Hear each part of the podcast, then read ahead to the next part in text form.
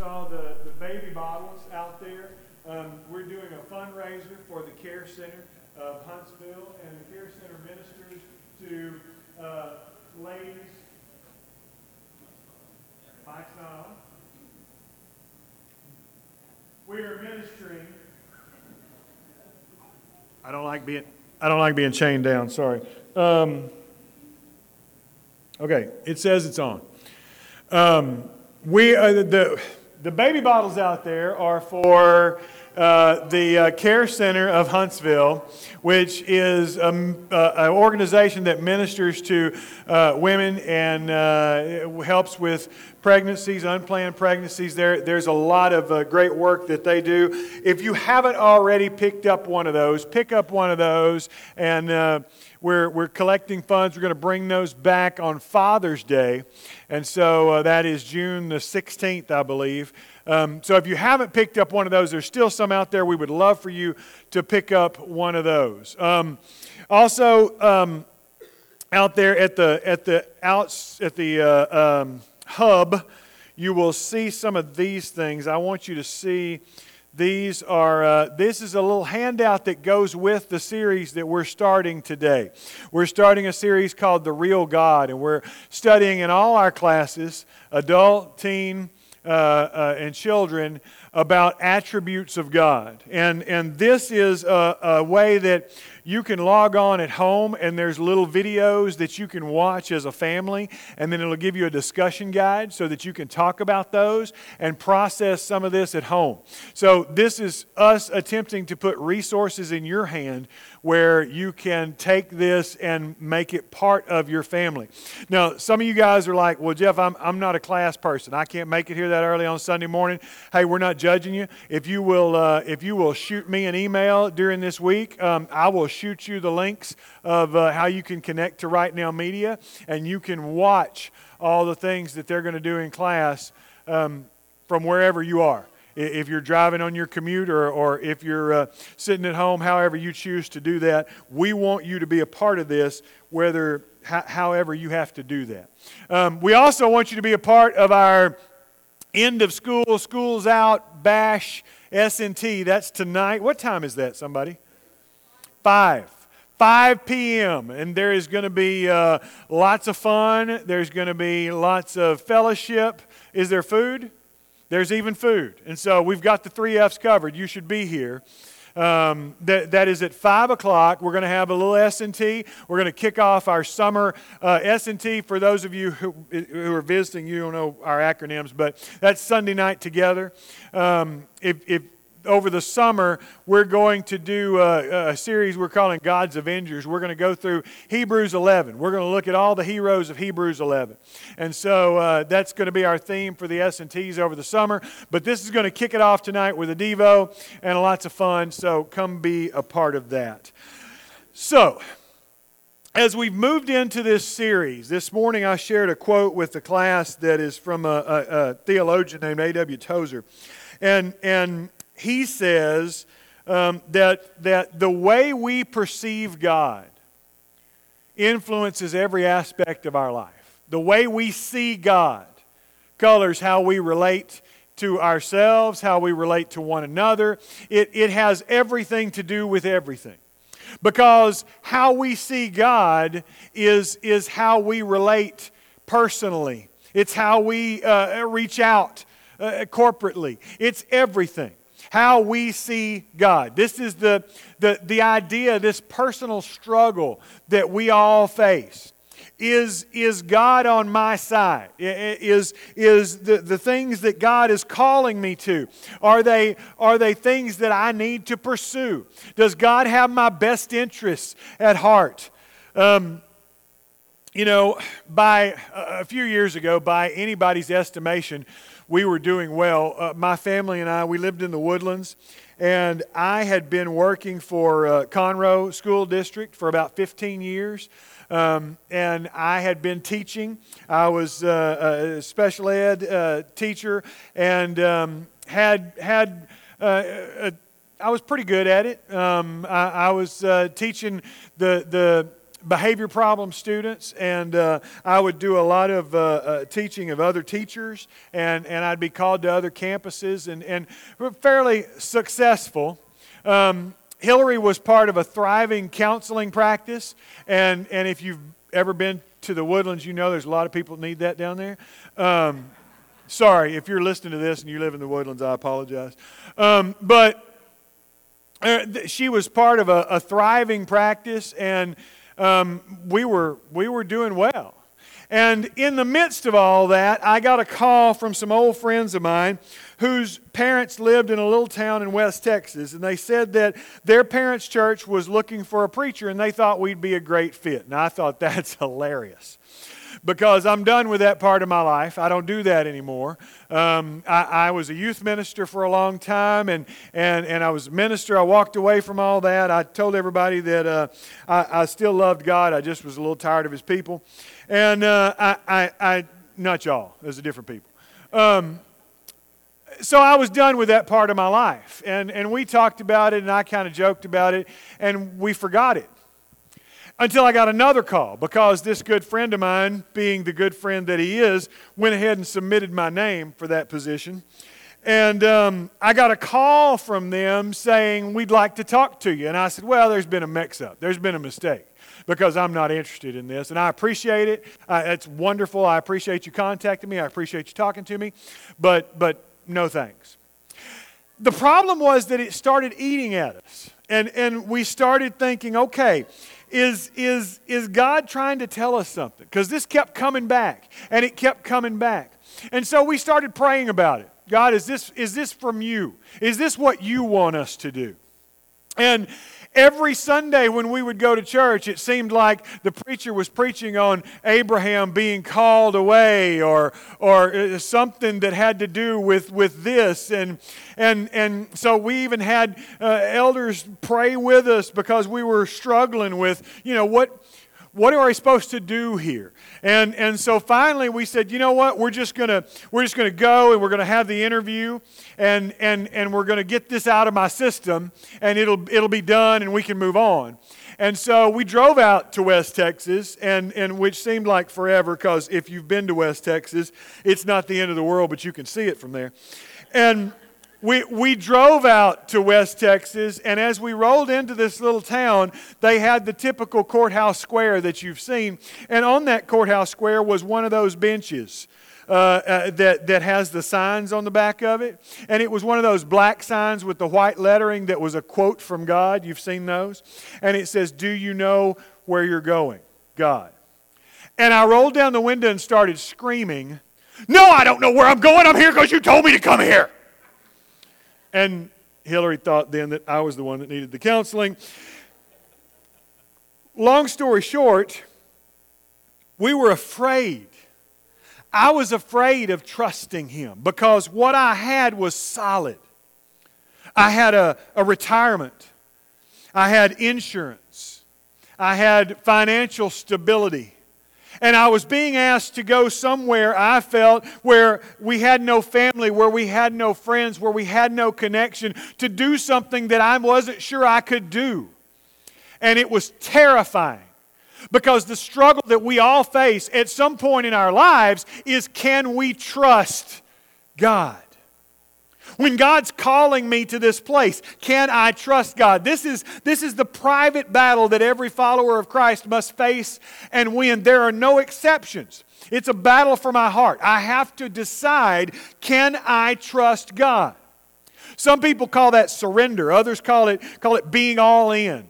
Some call it being totally committed. But Jesus said it's picking up your cross and following Him. It's scary. There's a barrier in there. The, the, the barrier is it, the, the barrier to this, to this battle is, is there's an entire world system that, that goes against everything that, that is trying to, to, to woo my heart, if you will, to, to, to, to distract me from following God, from being where I'm supposed to be. Um, you, you'll hear talk these days of something called FOMO. Have you heard of that? It's called fear of missing out.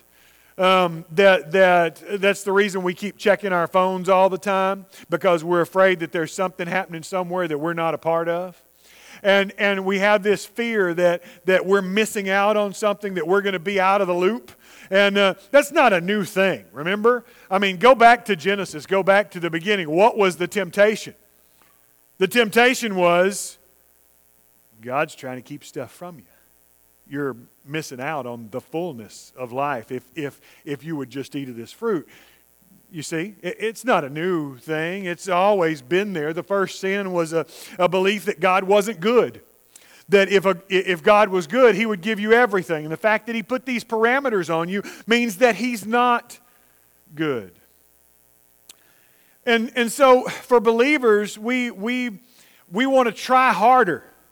And, and, and, we say, if I'll, I'll just work on trusting God more, I'll, I'll work on being a better Christian, I'll work on coming to church more, I'm really going to be committed this time.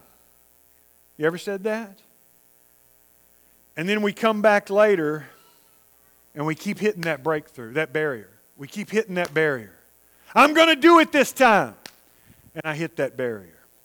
The truth is, the breakthrough only comes when we believe that God is good. When I believe that God is for me, that He's on my side, that God is good, that He wants the best for me. When I can believe that, then I can surrender, and that surrender is a channel through which His biggest and best blessings can flow. Uh, the, most, the most intellectually feasible, most emotionally fulfilling path that we can take is to do what God calls us to do. Because all His commandments are for our good. And so, all those things that the world tells us is, is, is designed to take away the fun in our lives are, are really God providing parameters for us and saying, if you live within this, this is your best life. This is what I created you for. When you veer off down these side roads, that's when you wind up in the ditch. And, and so it's all about following his path. So, I, the, the thesis of our series, the thesis of our, our talk this morning would be that our distorted view of God is pretty much the root of all of our problems. That, that A.W. Tozer comes back in that, that same book that I gave you that quote from and, and says there's a secret law of the soul that, that you and I will move and make decisions consciously and unconsciously towards our mental image of God, towards who we believe God is. Therefore, if God is not good, if He's not for you, if you don't believe that at the core of your being, then, then you constantly struggle with commitment. We struggle with trust. Uh, we, we play this game where we flirt with how close can I get to sin? How, how much can I push the line? How close can I get without actually tumbling over? And ultimately, we never fully trust in God. So it leads to a, it leads to a scarcity mentality. There's, there's not much to go around. I, I better get mine. I need this position. I, I, I need this, this fashion. I must look like this, or I have to own that, or I have to have this. Otherwise, people will think this about me. And, and, and so our significance and our security, it becomes wrapped up in chasing all these fleeting things, as opposed to resting in the significance that a good God loves me. So we're going to go through and study who God is. That's the idea of where we're headed. And we're going to start with the goodness of God. The goodness of God is revealed to Moses in Exodus chapter 33 and 34. The, the context is that, that all the children of Israel have seen God's power. They've seen him uh, as he rained down the plagues on Egypt. They've seen him part the Red Sea. They've, they've seen that Red Sea collapse then on the Egyptians. They have seen the, the pillar of fire. They have, they have seen the smoke. They've seen the glory of God. They've seen all these things that are his power. And, and now, Moses has, has, has seen God's power. He's seen these miraculous things, but he wants more. He wants an intimate relationship with God. Psalm 103:7 gives us some insight when it says he, has made, he made known his ways to Moses and his deeds to the people of Israel. All of Israel saw God's miraculous acts. And, and that's true of us too. We, we've encountered things in our lives. We've encountered big challenges or, or, or we've come across something and we've prayed diligently for it. And, and, and we've seen the power of God at work through that.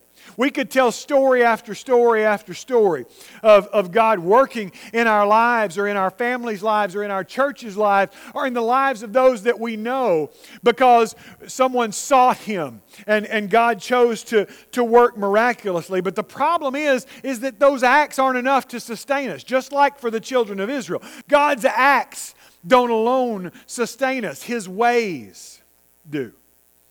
Let me unpack that a little bit inevitably during a tragedy, you'll, you'll, hear, you'll hear stories of the family who, who changed their plans at the last minute. And, and, and they were going to be on the plane that went down, but at the last minute, their, their plans changed and, and they were spared. And everybody will say, Isn't God good? Or, or we'll hear how the, the tornado or the hurricane miraculously skipped over a, a, a believer's home and, and went on its way. And, and they will say, Isn't God good? Or the person who prayed diligently for a cure for their illness to be taken away, and then miraculously it was, and they were cured, and God's people will say, Isn't God good? The problem with that is that it rings hollow to a world that sees the other side of that. What about all those people on that plane who plans weren't changed? Why wasn't God good to them, the world asks? Or what about the other houses in the neighborhood that were decimated by the hurricane, by the tornado?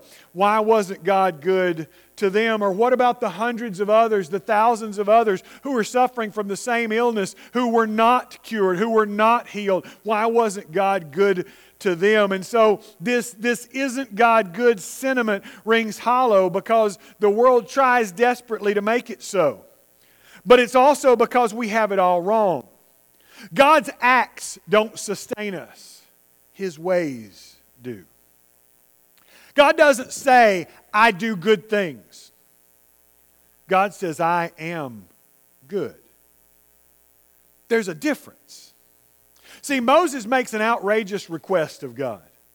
He, I, think it's a request that, that thrilled God and, and that God was pleased with. But Moses says, Show me your glory. Show me who you are. And God says, You don't know what you're asking for. You can't handle me. But here's what I'm going to do. I want you to hide over here in this little, in this little hole in the rock, and, and I'm going to make all my goodness. Exodus 33, verse 19. I will cause all my goodness to pass in front of you, and I will proclaim my name, the Lord, in your presence. Isn't that interesting? God doesn't say, I'm going to cause all my holiness to pass in front of you, not all my power to pass in front of you, but all my goodness.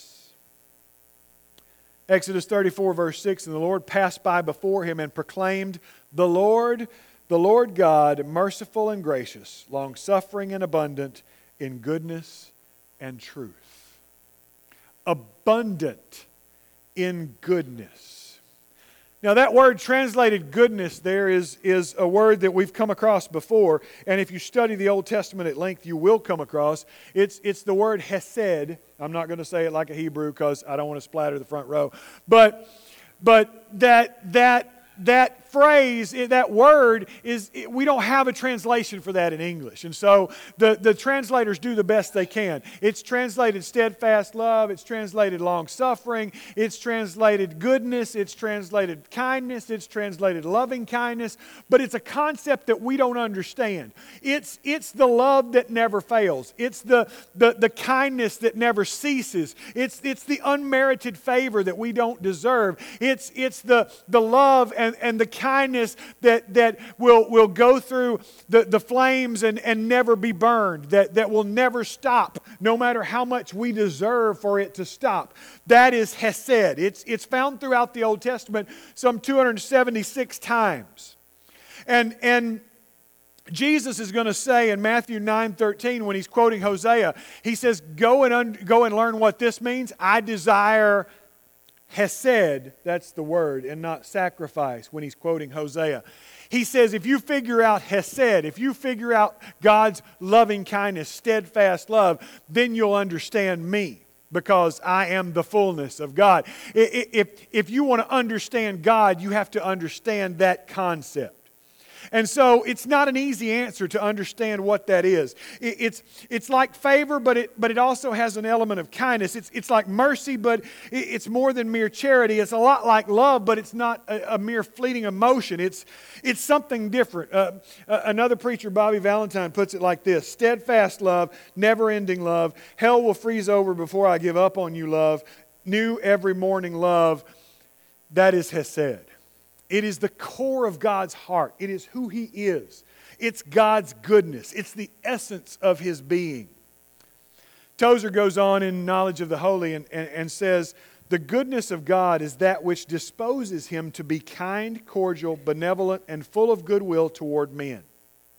He is tenderhearted and of quick sympathy. By His nature, He is inclined to bestow blessedness, and He takes holy pleasure in the happiness of His people.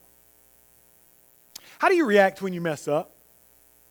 When, when, when you fail? Because we all do, right? I mean, that's not news to anybody. I know we're not supposed to say that in church, but we all mess up, right? We, we all fail. How do you react? Do, do you feel like God is up there with his arms crossed?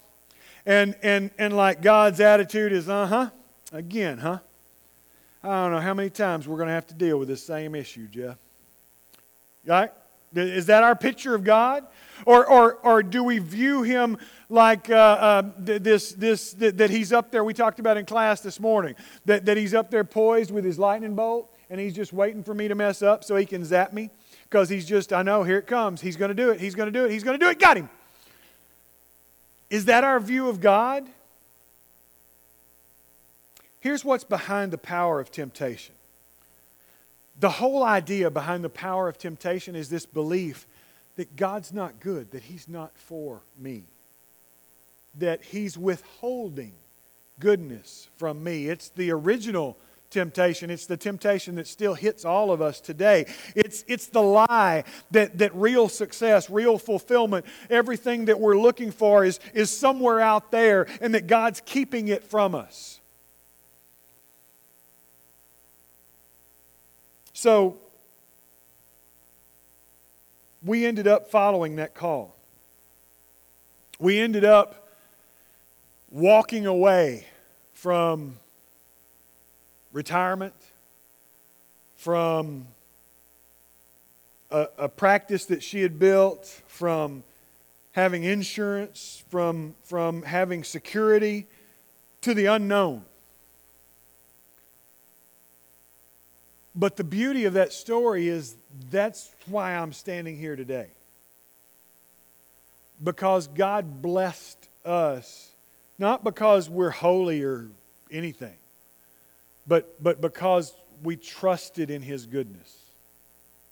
We trusted that His call was something that was, was to bless me.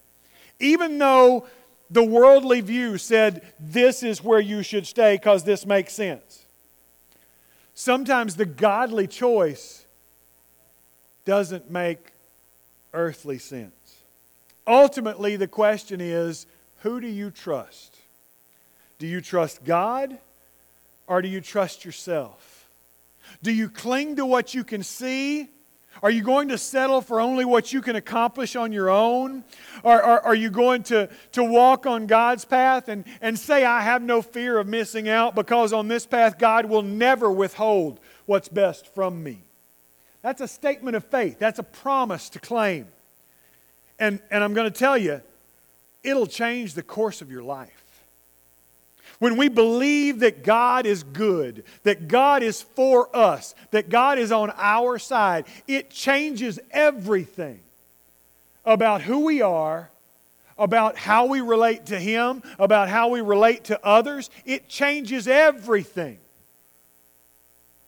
Because if God has your best in mind, and, and if He is the sovereign and all wise God, and He is leaning forward on the throne to bless your life, to help you, then our response can only be whatever He says, that's what I want to do. Because He sees the total picture, He sees everything, and He wants what's best for me. The proof of God's goodness, the Bible says, is in Jesus Christ. Paul will say in Romans that God demonstrates his love for us in this. While we were still sinners, Christ died for us. While we were still sinners. Not after we cleaned up our act, not after we got it all together, not, not after we, we straightened up and, and, and did what we were supposed to do. While we were still sinners. We talked about in class this morning Christianity is the only religion where we're not supposed to be good to try to please or, or win the goodness of our God. Every other religion, you're good and you do what's right so that you can win favor from your God or gods. Christianity says that your God is good and He loved you even when you were unlovable. Your God is good and He was for you even before you even understood who He was that He's always been good, He's always been on your side, and the proof of that is found in Jesus Christ. He's also the guarantee. Jesus is also the guarantee of the future goodness of God. Not just that He has been good, but that He will be good. He who did not spare his own son, Romans 8:32, but gave him up for us all, how will he not also along with him graciously give us all things? Jesus is the guarantee of God's future goodness. And so this morning, how do we respond to that?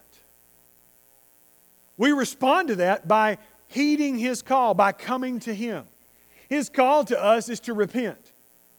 Jesus comes and, and, and his, his message that he preaches is repent, for the kingdom of God is at hand. Repent, for the kingdom of God is here right now. Repent.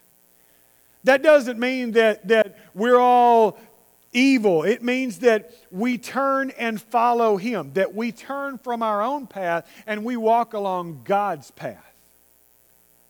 And to do that, we repent. We confess that God is good and I'm not. And we trust, we submit, we surrender to Him. We demonstrate that through baptism. When we are lowered into the water and we are raised to walk in a new life, that is our submission, that is our surrender to Him. But that's just the beginning. Because the Bible says that then when we do that, that same Spirit that raised Jesus from the dead comes to live inside of you and makes you a new creature, something the world has never seen before Jesus. So the response is do you claim that goodness? Do you accept that goodness? Do you, do you this morning say, I believe that God is good and that He wants only what is good for me? If we accept that, if we hold on to that, it's going to change your life. We want to help you on that journey. That's what the church is here for to proclaim God's goodness to proclaim God's goodness that is demonstrated through Jesus Christ and to help one another to walk along that path that God has called us to. However, we can help you this morning. Won't you come and accept that right now while together we stand and sing? Amen.